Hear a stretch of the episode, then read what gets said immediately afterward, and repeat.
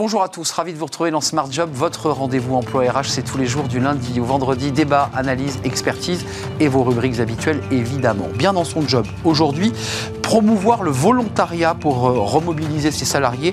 Et on en parle avec Marion Asuelos, elle est responsable des ressources humaines monde chez BNP Paribas, avec justement cette volonté eh bien, d'impliquer euh, les collaborateurs. On en parle avec elle, elle est notre invitée. Les entreprises s'engagent, qui est notre rubrique hebdomadaire, l'inclusion par l'entrepreneur on en parlera avec Guillaume Kérou.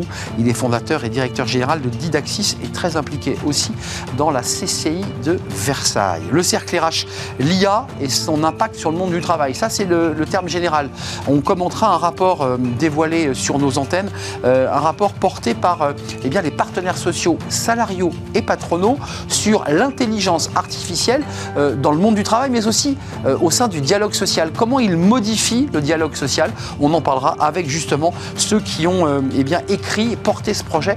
Trois ans de travail pour aboutir à ce rapport euh, passionnant. Et puis fenêtre sur l'emploi, la parentalité. Euh, est-ce que c'est un dans la carrière Peut-être. On en parlera avec Damien Dumas, directeur de la stratégie et de la RSE chez Apicil. Voilà le programme. Tout de suite, c'est bien dans son job.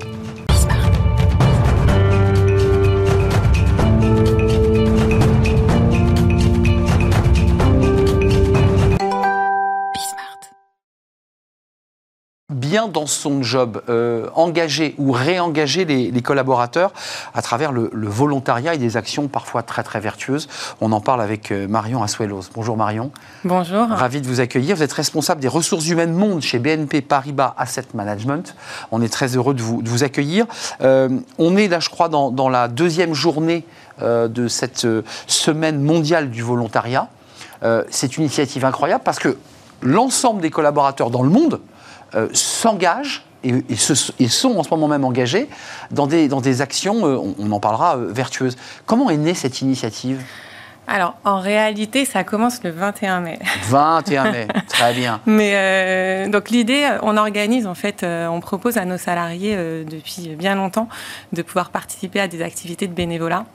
Et puis on a souhaité faire ça sur une semaine dans plus de 20 pays, avec plus de 50 associations euh, qui, euh, qui, vont, euh, qui, qui vont pouvoir participer et puis du coup bénéficier de cela.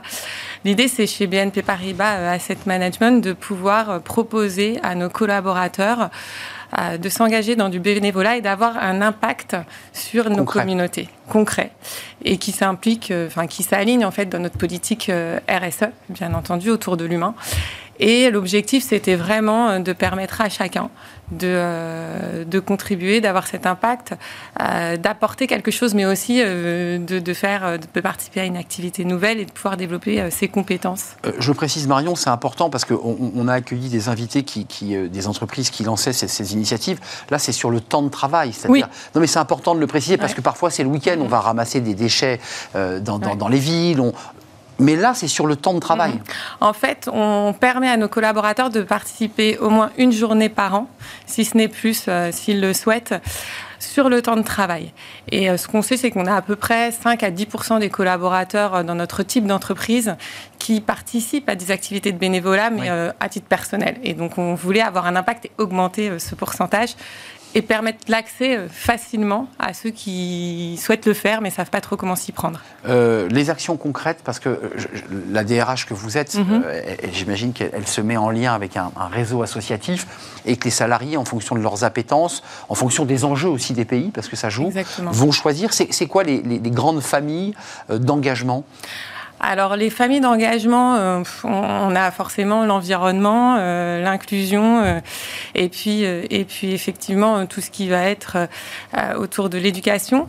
Et on les a choisis, je dirais, on a des grandes familles globales, mais après on a laissé la main à chacun des pays et chacun des sites de pouvoir définir et choisir les associations et les initiatives en fonction des besoins locaux et au plus près des communautés, je dirais. en France, parce qu'on est en France, même si évidemment BNP euh, Paribas Asset Management et dans le monde, euh, la Ligue contre le cancer, la Croix-Rouge, euh, le Centre hospitalier de Nanterre. Ça veut dire que très concrètement, dans cette semaine du volontariat, des collaborateurs vont euh, aller concrètement, qu'est-ce qu'ils vont faire? Par exemple, si on prend l'exemple de la Croix-Rouge, ils vont euh, accompagner, aider, euh, collecter. l'idée, c'est c'est ça, accompagner, aider, collecter. Je pourrais donner un exemple avec le comité exécutif. On a souhaité le faire en amont pour pouvoir ensuite le refaire montrer avec nos équipes et montrer l'exemple. Vous avez choisi quoi, vous, par exemple? En fait, on, a travaillé avec l'école de la seconde chance. moi, c'est pas la première fois que je fais ça. Ça leur permet, en fait, ça permet à des jeunes, soit qui viennent de l'étranger, soit qui ont eu des problèmes familiaux de se réinsérer euh, dans le problème, dans le, dans le système éducatif et puis après de pouvoir les accompagner pour trouver un job. Donc c'est euh, mmh, notamment on a euh, travaillé sur la préparation d'entretien en fonction des jobs que chacun voulait faire et c'était c'était vraiment chouette. Et, Mais vous avez un rôle inspirant quand même. Vous, êtes, vous, vous présentez DRH Monde de BNP quand vous avez ces jeunes devant vous et qui vous regardent ils se disent, euh, on a quand même des gens extrêmement solides face à nous. Enfin, il y a un rôle inspirant là aussi. Alors, ce qui était euh, vraiment chouette, c'est qu'ils sont venus à Nanterre et euh, il y avait un petit peu d'appréhension. Donc, à la fin de la, de la matinée, ils nous ont dit on était vraiment surpris parce que vous étiez super ouverts, vous étiez normaux, authentiques et on s'attendait pas du tout à ça. Ils s'attendaient à un environnement et à des gens beaucoup plus stricts. Et en réalité, on a les images qu'on se fait de l'entreprise. Euh, la, suite, parce que j'imagine que derrière, mhm. ce qui est intéressant, c'est aussi d'aller capter. Euh, d'abord, il y a des actions concrètes euh, pour retirer des plantes invasives ça se suit parce qu'on s'arrête pas. Enfin, je veux dire, c'est le début de quelque chose en fait. Alors, il y a, comme je le dis, cette, cette semaine, euh, mais on a tout au long de l'année, ah, selon les sites, euh, des, actions. Donc, euh, typiquement, là, on a proposé aux jeunes de pouvoir échanger au moment où ils auront leurs entretiens, de pouvoir les accompagner encore. On a, par exemple, Chemin d'avenir en France, où on fait du mentorat, donc c'est des programmes de 12-18 mois. Donc, je dirais, selon les initiatives, il, y a, il y a un suivi qui va être proposé, ou ça peut aussi être du one-shot, hein. ça peut être fabriqué, une expérience. Box, une expérience euh, euh, donc c'est un peu les deux. Euh, le, retour pour vous, parce qu'il y a le mhm. tableau de bord, il y a aussi le retour, il y a des remontées, je il y a des questionnaires. Qu'est-ce qu'ils vous disent les salariés de tout ça? Alors les salariés qui participent chaque année et qui euh, on, a un questionnaire de satisfaction. Euh, les notes de satisfaction sont, euh, enfin, la moyenne est de 9,3 sur 10. Et surtout, 100% des répondants nous disent on souhaite le refaire. Donc, en fait, c'est quelque chose qu'on propose régulièrement et pérenne. On le fait aussi d'ailleurs en Belgique, c'est assez intéressant dans les programmes d'induction. Donc, pour les nouveaux entrants, on leur propose de participer à ce type d'initiative. Et qui fait faire un petit pas de côté, qui fait finalement les collaborateurs de l'univers de la banque et de l'asset management. Mm. Et ça fait du bien. Et, évidemment, ça fait du bien et on se rend utile, on se sent utile. Merci Marion Asuelos d'être venue nous rendre visite. Vous êtes la, responsable des ressources humaines monde de BNP Paribas Asset Management avec cette semaine du volontariat, mais on l'aura compris, qui aussi se poursuit, se prolonge à travers les actions qu'on peut mener dans les, tous les pays du monde, hein, il faut le préciser, là où vous êtes implanté. Ce qui est effectivement une initiative assez incroyable. Merci de nous avoir rendu visite. Merci. Euh, la suite de notre programme, les entreprises qui s'engagent, bah, ça fait un peu écho évidemment à ce qu'on vient de se dire. Euh, les entreprises engagées dans cette grande communauté des entreprises qui s'engagent et on accueille évidemment notre invité.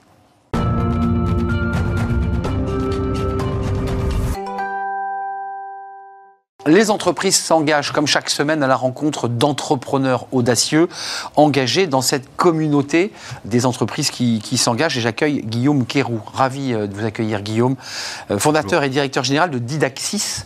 Euh, c'est du portage salarial. C'est ça. vous avez créé votre entreprise. Vous êtes un sérieux l'entrepreneur, c'est comme ça que l'on dit ou pas C'est un peu ça, oui. C'est un peu ça.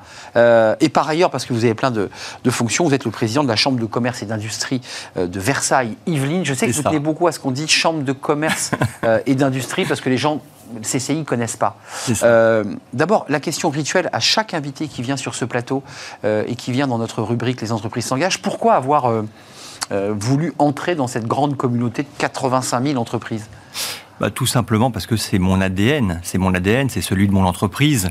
Euh, je suis un citoyen engagé avant d'être un entrepreneur engagé et euh, mon entreprise est engagée depuis maintenant près de 20 ans euh, dans l'emploi inclusif puisque le portage salarial, ce qu'on méconnaît, ces nouvelles formes de travail qui permettent à n'importe quel talent de pouvoir l'exercer n'importe où sous une forme salariée. Euh, bah, permet notamment euh, historiquement aux seniors et aux jeunes éloignés de l'emploi de pouvoir bénéficier d'un contrat à durée indéterminée, d'une protection sociale euh, digne des meilleures protections sur le marché.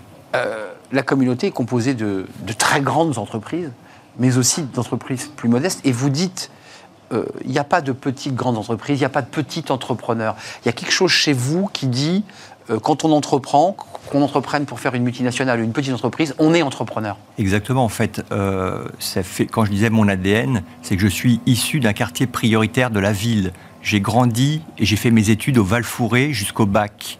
mes parents sont ouvriers et l'entreprise, c'est le bien le plus précieux qui existe dans notre pays, qu'on doit protéger et qu'on doit s'efforcer de promouvoir à l'envie. Parce que tous ces jeunes, qui sont une grosse partie de ceux qui sont accompagnés euh, par les entreprises s'engagent, par ce dispositif et, son, et son, programme et, et l'ensemble de ces outils, doit permettre à n'importe quel jeune de notre pays de pouvoir créer sa propre activité. En France, on a 4,1 millions d'entrepreneurs. Et c'est en ça que je pense qu'il n'y a pas de petites entreprises hmm. et que toute entreprise doit pouvoir être défendue, quelle que soit sa taille, son origine, ses convictions. Euh, l'entrepreneuriat, donc je vous entends par rapport à votre parcours, c'est un, facteur d'émancipation, euh, de dignité euh, et, de, création de valeur. Qu'est-ce que vous avez envie d'apporter, vous, à cette communauté? Parce qu'il y a aussi l'idée, quand même, dans la communauté des entreprises sans de pouvoir faire un, partage, d'échanger les bonnes pratiques, de se dire, après tout, moi, je vais apporter cela. Qu'est-ce que vous avez envie de leur dire à cette communauté? Le, le, plus important, en fait, c'est pas tant à la communauté, c'est à la communauté des, citoyens français euh, de pouvoir diffuser, promouvoir cet esprit d'entreprise. Et aujourd'hui, l'entreprise est à la portée de chacun, euh, sans aucune qualification, expérience euh, spécifique. aujourd'hui, on a simplifié dans notre pays, et c'est vrai qu'on a tendance un peu à dramatiser, mais aujourd'hui, la France, c'est l'Eldorado des entrepreneurs. Et je suis convaincu qu'on va redevenir la première nation d'entrepreneurs au monde, ce qu'on était au siècle dernier. C'est vrai.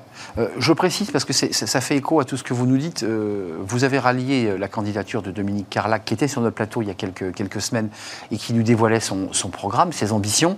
Est-ce qu'on a quand même franchi une énorme étape avant l'entreprise, il y a 20 ans euh, c'était euh, le capitalisme, c'était l'exploitation euh, de, l'homme par l'homme, pour reprendre cette expression célèbre. J'ai quand même le sentiment qu'on a, on a franchi quelques étapes et qu'on a démystifié que l'entreprise, aujourd'hui, on a compris qu'elle était utile, nécessaire, presque à notre bien-être. Oui, l'entreprise aujourd'hui, c'est le, ciment de la cohésion sociale de nos territoires. Mmh. Au dépend d'un État Les entreprises aujourd'hui, elles sont partout en France, dans chaque village, dans chaque territoire, dans chaque quartier prioritaire de la ville. Et c'est ce qui permet euh, à chaque citoyen de pouvoir euh, apporter sa pierre à l'édifice, de pouvoir co-construire cette société inclusive et durable, euh, respectueuse de l'environnement, respectueuse des, équilibres sociaux, mm. respectueuse des trajectoires professionnelles. Démontrer que finalement, le monde euh, et l'économie est à la portée de tous ceux euh, qui le veulent, et c'est vraiment le message qu'on doit passer. Je vous pose une dernière question, elle est importante parce qu'il euh, y a le rapport France Travail 99 propositions porté par Thibault Guilhuy, qui, qui était un des acteurs hein, qui a ossaturé cette communauté. vous êtes le président de la CCI Versailles, Yveline, avec 200 sièges sociaux, beaucoup d'entreprises. Un débat est posé, et il vous est posé, vous, président de CCI, comment permettre un bon accompagnement des allocataires du RSA. Ce sujet va, rentrer dans l'actualité, c'est-à-dire dire à ces allocataires, vous allez devoir, dans un contrat, faire 15 à 20 heures euh, d'activité. Euh, comment on fait ça? Parce que ça, c'est un sujet qui est posé au président de CCI et à l'entrepreneur que vous êtes. Je pense que, comme je disais tout à l'heure, il, y a un travail d'accompagnement et d'information. Je pense que, effectivement, ce qu'on on est sur un territoire, si je prends le, cas des Yvelines, euh, d'un million et demi de personnes, 700 euh, 000 emplois, 143 000 entreprises. Les entreprises recherchent des talents, elles ne les trouvent pas. Les jeunes recherchent des formations, ils ne les trouvent pas. Les demandeurs d'emploi recherchent euh, des opportunités, ils ne les trouvent pas. Et donc, je trouve que euh, cette démarche de, France Travail et de Thibaut Gulli est très intéressante, puisque ça va permettre de recréer du lien, reconnecter. Faire se rencontrer. Bah effectivement, à un moment donné, quand on est éloigné de l'emploi, le plus compliqué, c'est de reprendre pied dans la, dans la vraie vie et la vraie vie, bah, ce sont les entreprises. Aujourd'hui, les entreprises, euh, elles sont, euh, elles sont responsables, elles sont durables, elles sont soucieuses de l'environnement, elles sont sociales. Hmm. Beaucoup de de l'économie sociale et solidaire, et qui doivent permettre, en tout cas, à tous ces allocataires de, des revenus minimums de pouvoir s'insérer durablement dans la société. Je crois que c'est vraiment l'objectif euh, de, cette, de cette dynamique. Merci Guillaume Kérou d'être venu nous faire partager cette espèce de, force intérieure autour de l'entrepreneuriat. Euh, et c'est intéressant parce que j'imagine que vous êtes aussi une personnalité inspirante euh, dans le département pour dire à ces jeunes, allez-y, osez, osez monter votre boîte. C'est aussi votre parcours. Merci. c'est un vrai plaisir. Vous êtes le fondateur et DG de Didaxis euh, et évidemment membre de cette communauté de 85 000 membres des entreprises qui s'engagent. On fait une courte pause et on va dévoiler un rapport européen qui est passionnant sur l'intelligence artificielle et le travail, et en allant plus loin d'ailleurs, et le dialogue social. Comment l'IA peut et va impacter le, dialogue social. C'est un rapport qui a été remis il y a quelques semaines. On va le dévoiler avec euh, eh bien, ceux qui l'ont construit. C'est un, travail de trois ans. On, en parle avec nos, nos invités. L'IA et le dialogue social. Tiens, tiens, tiens, on en parle et on en débat. C'est juste après la pause dans le cercle RH, notre débat quotidien.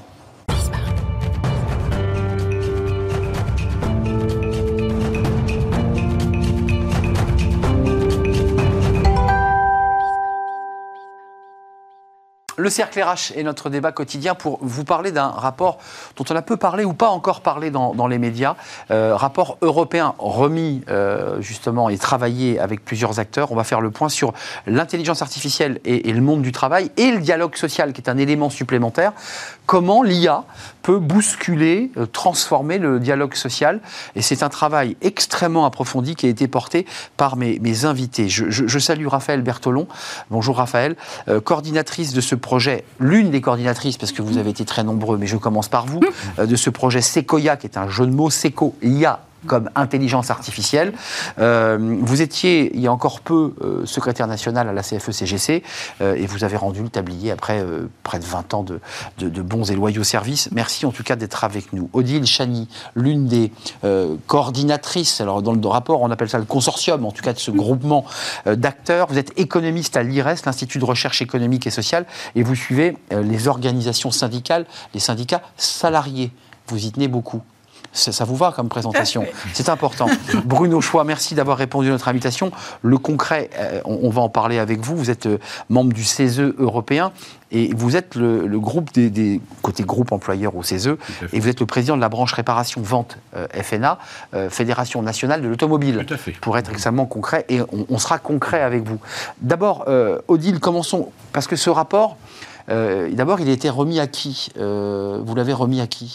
Alors c'est un rapport européen qui a, qui a, été remis à la Commission européenne. Donc euh, la Commission est en train d'examiner votre travail et va venir nourrir une réflexion, j'imagine, dans le cadre de, directives ou de textes en préparation. Alors ce, type de rapport et le, guichet auquel on a été, puisque c'est comme ça qu'il faut parler dans, dans le jargon européen, c'est un, rapport, un guichet qui vise à soutenir le dialogue social et les partenaires du dialogue social. Donc finalement, euh, la Commission européenne euh, dédie des fonds aux acteurs pour qu'ils s'enrichissent et qu'ils s'outillent en matière de dialogue. Et c'est à ce guichet-là qu'on a été. Le fameux guichet, et un mot quand même sur la méthode, parce que ça fait presque trois ans de travail, 2020. Hein, euh, vous répondez à un appel d'offres. Et là, ce qui est intéressant, c'est que beaucoup d'acteurs, et pas que des acteurs du, syndicalisme salarial, les acteurs aussi du syndicalisme patronal, disent bah, nous, on y va. Euh, parlez-nous de cette méthodologie et de la manière dont vous avez travaillé qui est assez originale.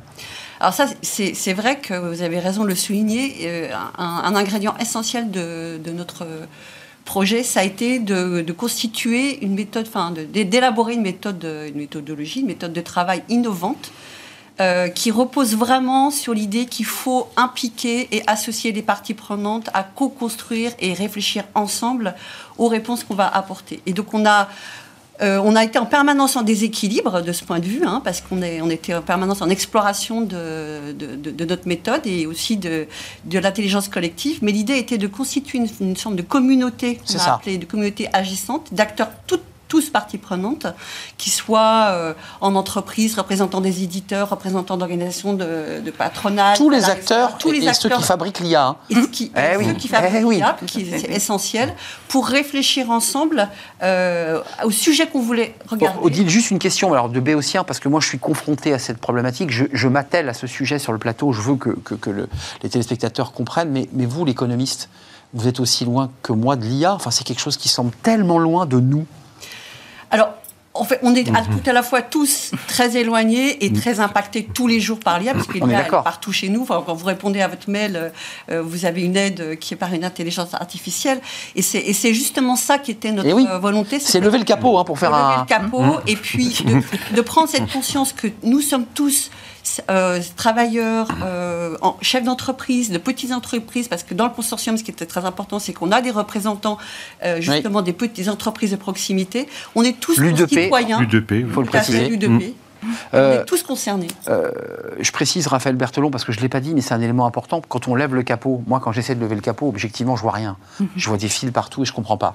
Je précise que dans votre histoire personnelle, vous êtes statisticienne. Vous avez, mhm. euh, je dirais, une vision très mathématique des choses. Non, mais c'est important de le dire. Mhm. Qu'est-ce que vous avez découvert à travers ces trois ans de travail? Parce qu'on arrive à des conclusions assez concrètes. on voit que l'IA est très évolutive et que c'est une technologie qui bouge tout le temps, alors que globalement, les structures du dialogue social sont un peu figé, et tout ça peut avoir une incidence. Euh, dites-nous ce qui ressort fondamentalement de ce travail. ce, qu'on a essayé, euh, c'est avec cette communauté euh, de, pouvoir tous collectivement monter en compétences et identifier aussi véritablement les spécificités de l'IA par rapport à, des technologies sur lesquelles on, a éventuellement l'habitude de travailler. Et là, on a identifié en fait trois grandes thématiques, enfin spécificités. C'est la ah avec euh, l'idée de, qu'on est euh, toujours dans un, dans un, dans un outil euh, jamais fini. C'est ça. Et itératif. Toujours en donc, mouvement. toujours en mouvement, voilà. Ensuite, il y a, y, a, y a, la question des, des, des, relations et des interactions. C'est pour ça aussi, alors je ne sais pas si, enfin, on va peut-être aborder après, mais aussi les, outils qu'on a, qu'on a proposés. Mais là-dessus, on, ça change radicalement les relations parce que on, va vers une sorte d'hybridation. Euh, une des caractéristiques de, l'intelligence artificielle, c'est qu'elle est, c'est que par nature, elle est un petit peu euh, invisible. Exactement. Et, pourtant, donc, on ne sait pas ou, pas. Euh, voilà. Donc, vous dites, c'est important. et puis et, la, troisième spécificité, c'est euh, euh, notamment au regard de l'espace. En fait, euh, on, voit que ben, l'IA fait, entre guillemets, bouge, fait bouger et, explose les frontières. Donc, c'est cette hmm. notion-là, et, notamment, on l'a vu avec, avec Bruno dans, le cadre de, l'expérimentation sur la, filière automobile. Dans, une partie des conclusions de ce rapport, l'interface du dialogue de l'IA doit permettre des explications, des notifications du raisonnement de l'IA permettant aux salariés d'être acteurs de la décision et non un simple résultat demandant une exécution. C'est un peu ça mm. la philosophie. Au lieu de subir en permanence, et j'ai envie de dire d'en avoir très peur, mm. objectivement ça génère beaucoup d'angoisse, faire en sorte que le, salarié devienne acteur. Bruno, côté euh, mm. Fédération nationale automobile, concrètement, comment l'IA vous impacte et comment vous, vous dites, moi, j'ai lu le rapport, vous êtes tous énormément impliqués, vous avez tous beaucoup travaillé, comment l'IA impacte votre secteur? Bah, en, fait, je m'en suis rendu compte il y a, trois ans aussi, à l'initiative du projet. J'étais ravi qu'on me sollicite au titre de l'UDP et de la FNA justement pour évoquer les, sujets automobiles parce que, parce que nous sommes en plein dedans et très impactés aujourd'hui. Euh, sur des problématiques d'assurance, qui aujourd'hui veulent, veulent faire de l'intelligence artificielle un mode économique encore plus qu'il n'est aujourd'hui. C'est-à-dire qu'aujourd'hui, avec votre téléphone, vous avez un accident ou... Photo. Photo, qui est envoyé à une intelligence artificielle, qui vous calcule un montant de réparation sur un prix euh, forfaitaire toujours au plus bas, sans avoir la notion de l'expertise contradictoire sans avoir la notion de la réparabilité dans le. Dans Ce que vous dites là existe déjà, il faut le préciser. Ça, existe déjà, et, c'est là où, j'interpelle un peu les, États, enfin tout le monde, et, j'étais ravi de partager avec Odile et Raphaël sur le sujet, parce que c'est, nous sommes euh, au début du, balbutiement, et, le monde des assureurs, vous savez comment ils sont, ce sont des économistes avant tout. Et, voilà. Et, moi, ce que je crains au plus, c'est que ce soit au détriment de, la qualité des, réparations. Excusez-moi, Bruno, vous vous immergez dans ce sujet, vous bossez, vous vous réunissez dans cette méthodologie si particulière. Mmh. Euh, est-ce que concrètement, vous dites maintenant, c'est à, la, Commission européenne de recréer de nouvelles règles? Parce que pour l'instant, tout vous échappe là. Ce que vous décrivez là, ça vous échappe. Ça, nous échappe. Sauf qu'il y a des réglementations européennes, euh, comme le libre choix du réparateur, la réparation aussi euh, vue par un expert et compagnie. Exact. En fait, à partir du moment où, l'assurance a, a chiffré à travers l'IA, envoie un règlement direct à l'assuré, il s'est désengagé de tout, quel que soit réparé, ou pas, accidenté ou pas. Je vous envoie l'argent, faites bien ce que vous voulez, monsieur. ce que vous voulez, et l'assurance, c'est fini pour lui. Et, je trouve ça, euh, pour moi, c'est le particulier. Vous êtes assuré, vous avez payé votre assurance, vous devez une réparation en bonne et due forme. Exact. Surtout avec l'époque à laquelle on vit. Et cet exemple concret, là, c'est exactement ce que vous nous disiez au début hmm. de cet échange. C'est, on est impacté quotidiennement par hmm. l'IA et finalement, on arrive, un, on n'a pas la clé pour ouvrir le capot, et puis quand on l'ouvre, on comprend rien.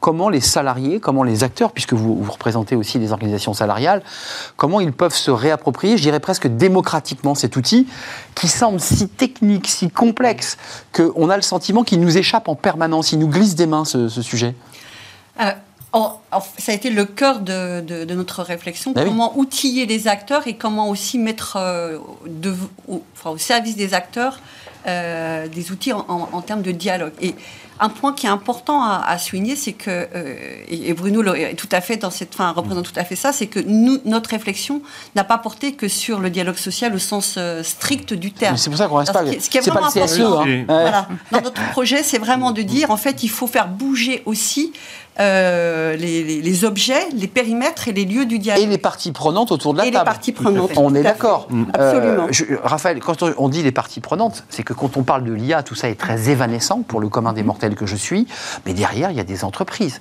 il y a, des, il y a de la technologie, il y a des ingénieurs, il y a beaucoup d'argent. Euh, comment, excusez-moi de vous reposer la question, mais comment on se réapproprie tout cela? Comment vous nous rendez quelque chose de très opaque, de très transparent?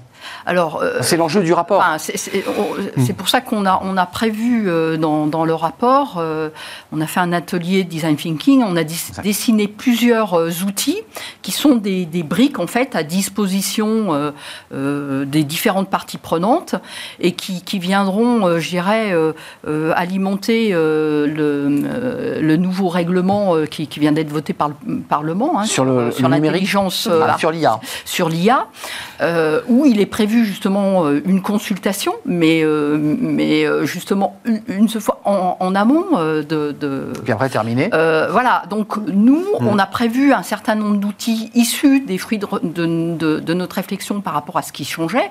Par exemple, on prévoit une, clause de, revoyure eh en disant, ben, comme il y a ce système interactif, qu'est-ce qu'on... Et qui évolue technologiquement Qui évolue hmm. technologiquement.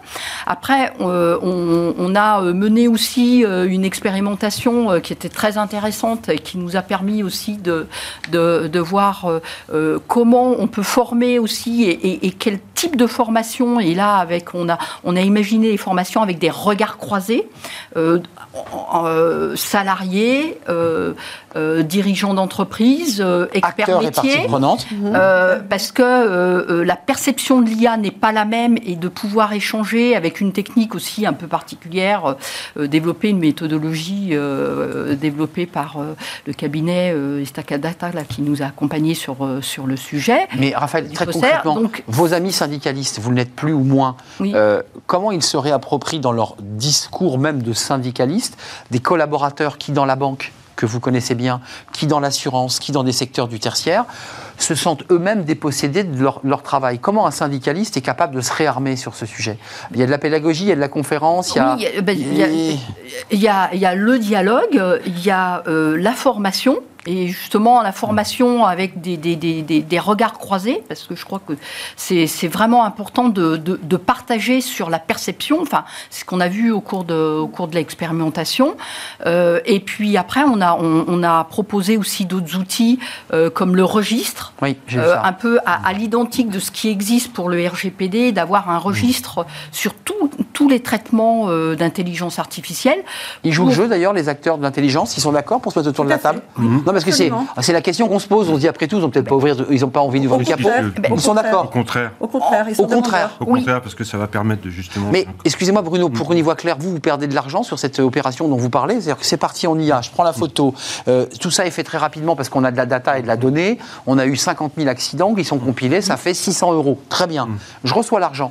Et, et vous, euh, votre enjeu financier là? Parce que j'imagine qu'il y a un enjeu business dans ce que vous nous dites. Il y, a, il y a un enjeu business, mais c'est pour moi, c'est pas la priorité avant tout.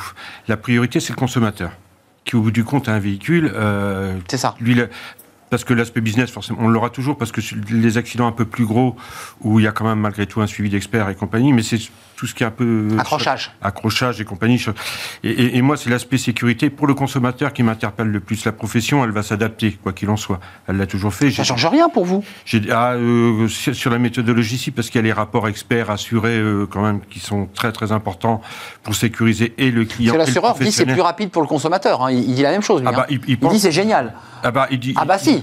il, dit c'est génial parce qu'il a tiré au prix le plus bas, il a, il, est- il a sorti le dossier, pour lui le dossier est clos, 8 jours et tout, et, et sans savoir s'il a... Et sans, sans Sans avoir le suivi de savoir s'il a fait les savoir le travaux. suivi, et pour lui, il a réglé, peu importe, il n'y aura plus aucun recours possible après, hein, quoi qu'il en soit. Donc, euh, Euh, vous évoquez quand même, je ne voudrais pas qu'on se quitte sans qu'on on l'évoque, les, les dangers, je mets des guillemets, mais euh, les dangers, des risques sur la santé mentale, c'est Mhm. évoqué dans le rapport.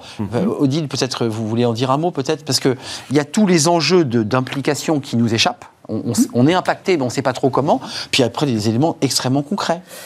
Euh, en fait, enfin, c'est la raison pour laquelle euh, ce type de, de, de rapport et les préconisations qu'on fait et les outils qu'on apporte euh, est essentiel. C'est parce que justement, on, a- on est dans un contexte où on a des technologies impactantes qui, qui, qui ont des effets dont on ne mesure pas enfin, toute oui, l'ampleur. eh oui. C'est pas pour rien qu'on on- on s'inscrit aussi dans la temporalité du règlement IA, hein, qui, qui a une approche par le risque et qui Mmh. Il y a un justement, risque, donc. euh, et il y a Oui. de, de nombreux risques, euh, ne serait-ce que parce qu'effectivement, on a des systèmes qui donnent, enfin, qui donnent des instructions, qui interagissent. Et c'est bien ça leur spécificité. Raphaël, je me tourne Oui, vers vous, ancienne syndicaliste mais toujours impliquée. Euh, Qu'est-ce qu'il faut? Il faut des réglementations d'État, il faut une transparence, il faut des réunions. Qu'est-ce qui fait et comment on peut limiter le risque de l'IA Parce qu'on a l'impression que c'est tentaculaire et que la, la tentacule s'allonge de jour en jour. C'est surtout enfin, le, dialogue et puis associer euh, l'ensemble des parties prenantes parce que euh, la, spécificité aussi de, l'IA, c'est qu'avec les données, là c'est la statisticienne qui, parle, on est tous co-concepteurs Oui. en fait. euh, euh, On fait des- grossir l'hydre.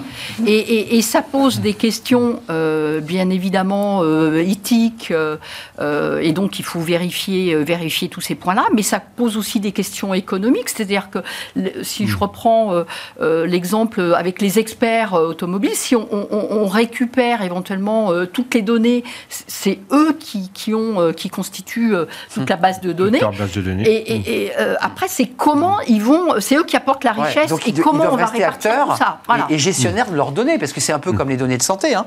Euh, Beaucoup de compagnies se disent si on récupérait les données de santé, avec ça, on fait des choses. Vos données, vous les perdez, vous, en fait?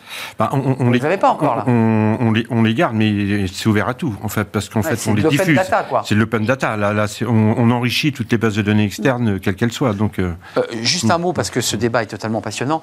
Est-ce que, à l'aune des trois ans de travail, avec tous ces acteurs, parties prenantes, vous dites euh, il y a de quoi s'inquiéter et il faut réglementer, ou vous dites de toute façon, euh, la, la- je dirais la, la savonnette est partie, on peut plus l'arrêter, Enfin, euh, en, en un mot. ouais. Il- il- la savonnette est partie, ça, il faut, enfin, il- il faut Mm. accompagner, il faut outiller, D'accord. il faut acclimater, il faut, et puis il faut aussi réguler. Enfin, Oui. Réguler. il y a- Et bien sûr, en fait, il y a une articulation des différents niveaux de, de- de- de réglementation. Enfin, et, et- et le règlement européen, enfin, c'est c'est à force de loi. Donc, euh, c'est comme le RGPD. hein, Avec des sera- transpositions de Avec des directives, hein. transpositions qui vont prendre un certain temps. Attends, Euh, pas, pas de directive. Non, mais c'est application directe. Application oui. directe. Alors effectivement, Inquiète ou pas inquiète, Raphaël Bertolon? Parce Ben- que trois ans de travail, vous devez avoir une vue panoramique du sujet. Oui, après, c'est- justement, c'est comment euh, les acteurs vont, vont, vont s'approprier. Nous, ce qu'on ce qu'on dit, c'est que dans le cadre de la régulation euh, du, du règlement euh, européen, qui est avec une approche par les risques, en, en- de, euh, en catégorisant en fait les, les IA euh, avec euh, le niveau euh, complètement euh, interdit et prohibé, et puis euh, a- avec euh, faible risque. Chat GPT Euh, eh bien, Pour ne pas le citer euh, voilà. euh, Bah oui. Donc, euh, justement, euh, su- sur le sujet, nous, ce qu'on dit, c'est que les représentants des, salariés ont tout à fait un, rôle à jouer parce qu'on est dans, dans un système d'autorégulation Hein, euh, puisque on, va faire confiance euh, aux, entreprises et on dit les, les représentants des salariés, ils jouent le rôle un petit peu de ce que j'ai qualifié, euh, qu'on connaît bien en banque, de contrôle de premier niveau, de régulateur de proximité, et, il faut les associer parce que l'entreprise aussi pourra se sécuriser. C'est-à-dire que s'il y a quelque chose qui va mal, eh ben, tout de suite, notamment on propose la, la création d'un comité d'éthique, ça sera avec, avec un certain donc, réappropriation par les citoyens ou par les délégués du personnel, enfin en tout cas les mm. syndicats. Vous vouliez conclure parce que oui, je, sens que vous avez un truc à dire. Oui, je voulais, juste conclure et, dire que ce projet était, c'est que dit, très intéressant et notamment au titre de l'UDP aussi. Euh, pour les PME, les TPE, les petites entreprises, l'intelligence artificielle est aussi impactable. Et surtout ne pas oublier donc le monde des salariés que j'apprécie énormément et de pouvoir conserver un dialogue social digne de ce nom et par la valeur humaine. Et là, c'est important aussi d'être tous ensemble, justement, de pouvoir en échanger. Le dialogue social, c'est fait grâce à ce rapport Sequoia. Tout à fait. Euh, à mm. découvrir dans toutes les langues, parce que quand mm. on va sur le, site, vous l'avez en anglais, vous l'avez, il y a cinq langues. En, italien, parce qu'on a beaucoup travaillé avec nos amis. Non, mais je précise que c'est un travail qui est assez colossal et qui est, à mon avis, une matrice euh, de réflexion autour de la manière dont nous, citoyens, on se réapproprie ou pas euh, ces enjeux d'IA. C'était passionnant. Merci Raphaël Berthelon, coordinatrice de ce projet Sequoia, avec évidemment, mais bien sûr, avec, je ne peux pas citer les deux noms en même temps, avec Odile Chani qui a énormément travaillé et qui est coordinatrice aussi, euh, économiste à l'IRES. D'ailleurs, Raphaël Berthelon, vous avez quitté le secrétaire national pour bah, travailler et accompagner l'IRES aussi. Hein. vous allez travailler ensemble. représente la CFE-CGC à l'IRES. Un représentant de la CFE, donc vous n'avez pas totalement quitté le syndicalisme. Et Bruno Choix, vous êtes membre du CESE européen, euh, l'UDP, que vous représentez sur ce plateau à travers euh, la branche de réparation-vente de la Fédération nationale de l'automobile. Lisez ce rapport, vous qui vous intéressez à, l'IA. C'est trois ans de boulot, mais c'est un travail colossal. Merci à vous trois de nous avoir euh, éclairés. Et on termine notre émission. Alors avec un tout autre sujet, parce que je ne pense pas que l'IA puisse encore impacter ce sujet, la parentalité, bah oui, ça, l'IA ne mhm. pourra pas remplacer la naissance des, bébés. Je ne sais pas. on en parle, c'est tout de suite dans Fenêtre sur l'emploi.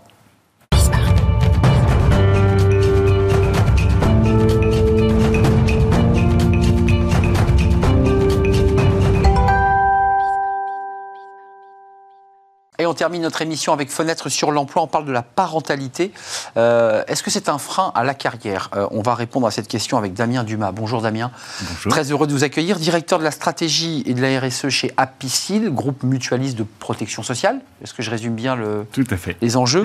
Euh, Alors vous étiez venu il y a un an et on s'était donné rendez-vous, c'est le cas de le dire, euh, à l'issue du baromètre que vous aviez fait et, dont vous avez maintenant les, résultats, euh, qui est un baromètre qui est assez large hein, sur les Français et l'inclusion. D'abord sur ce baromètre et l'inclusion, Qu'est-ce qu'ils vous disent Qu'est-ce que vous dit le baromètre? Puis on s'intéressera évidemment aux questions plus, plus précises de la parentalité.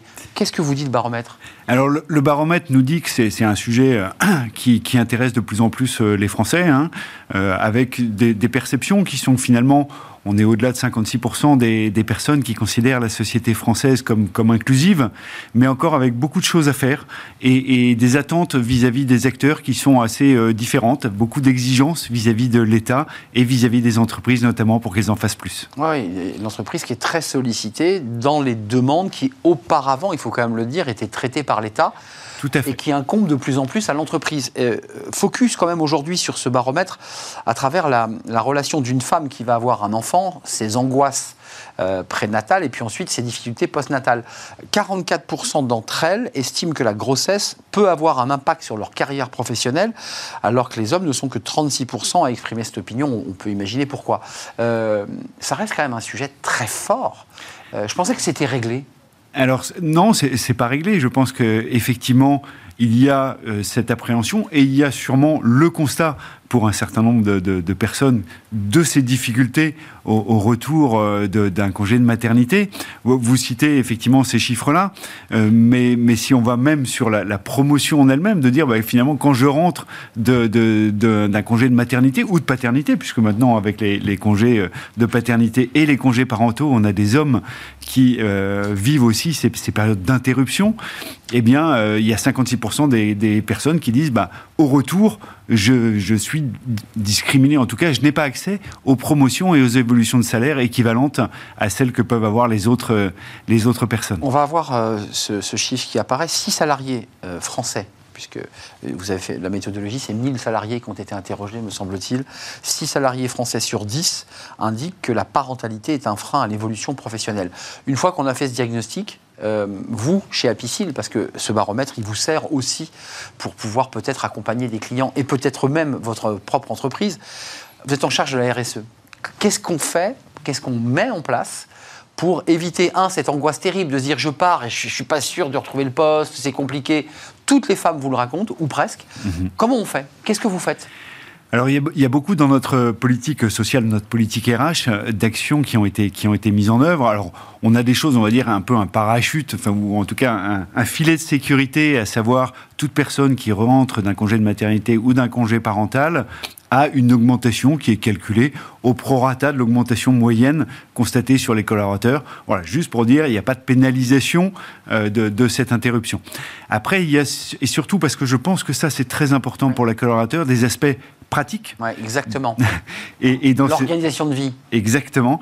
Donc dans le, premier, euh, premier élément, c'est la possibilité ouverte du télétravail jusqu'à trois jours de télétravail par semaine. Si ça répond à, la demande et, aux besoins de la personne, hein, parce que d'autres vont vous dire au contraire, moi le, télétravail, ça ne m'arrange pas par rapport à ma gestion de la parentalité.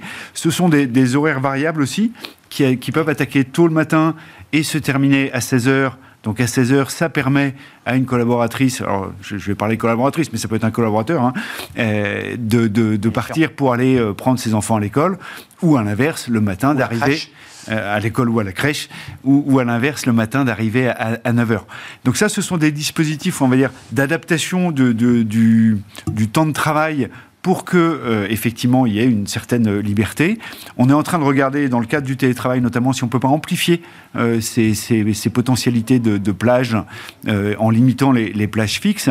Et puis l'autre élément, c'est qu'on a dans, dans, notre accord d'entreprise bah, la possibilité de poser ce qu'on appelle des jours pour, de congés pour enfants malades, donc à justifier par par effectivement un, document prouvant qu'on a accompagné son enfant euh, ou, celui-ci est malade, mais on a ces dispositifs-là, on va dire, pour faciliter les côtés euh, pratiques. Donc ça, c'est ce qui se passe chez vous. Euh, j'indique que ce sondage a été réalisé par l'Institut de sondage Opinionway et qu'il est à découvrir sur le, site Apicil en ligne. Vous pouvez bien sûr l'imprimer. Il y a plein d'autres sujets. On a choisi aujourd'hui de faire ce focus sur les congés parentaux, maternité, mais il y a les sujets de discrimination, l'orientation sexuelle, religieuse, euh, et aussi, d'ailleurs, je, vois ce chiffre pour le conclure, les jeunes salariés de moins de 35 ans, 1 sur 3 euh, estiment et disent avoir été victimes de discrimination au sein des, organisations, c'est quand même un chiffre assez, assez alarmant. Merci, merci d'être venu nous, rendre visite, Damien Dumas. Euh, vous revenez peut-être l'année prochaine pour continuer la suite de ce baromètre. Vous allez le poursuivre, j'imagine Tout à fait. Pour avoir un tableau de bord complet. Directeur de la stratégie et de la RSE au sein du groupe Apicil, qui est un, un groupe de protection sociale, groupe mutualiste, faut-il Et paritaire. Et paritaire c'est important puisqu'on parle beaucoup de dialogue social sur le plateau. merci à vous, merci Damien. L'émission est terminée. Merci à toute l'équipe qui m'a accompagné euh, pour la, réaliser. Je remercie euh, Angèle à la réalisation. Merci Mathieu au son et merci évidemment à l'équipe de programmation, Nicolas Juchat, l'incontournable, et Alexis. Merci à vous, merci pour votre fidélité. Je serai là euh, demain. D'ici là, portez-vous bien. Bye bye.